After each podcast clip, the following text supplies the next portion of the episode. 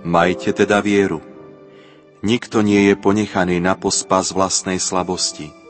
Ježiš Kristus, ktorý za nás trpel, vám stojí po boku a prosí vás, aby ste mu dôverovali.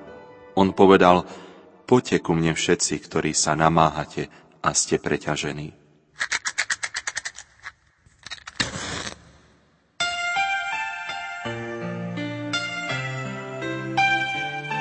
Zapálte spolu s nami druhú sviecu na vašom adventnom venci.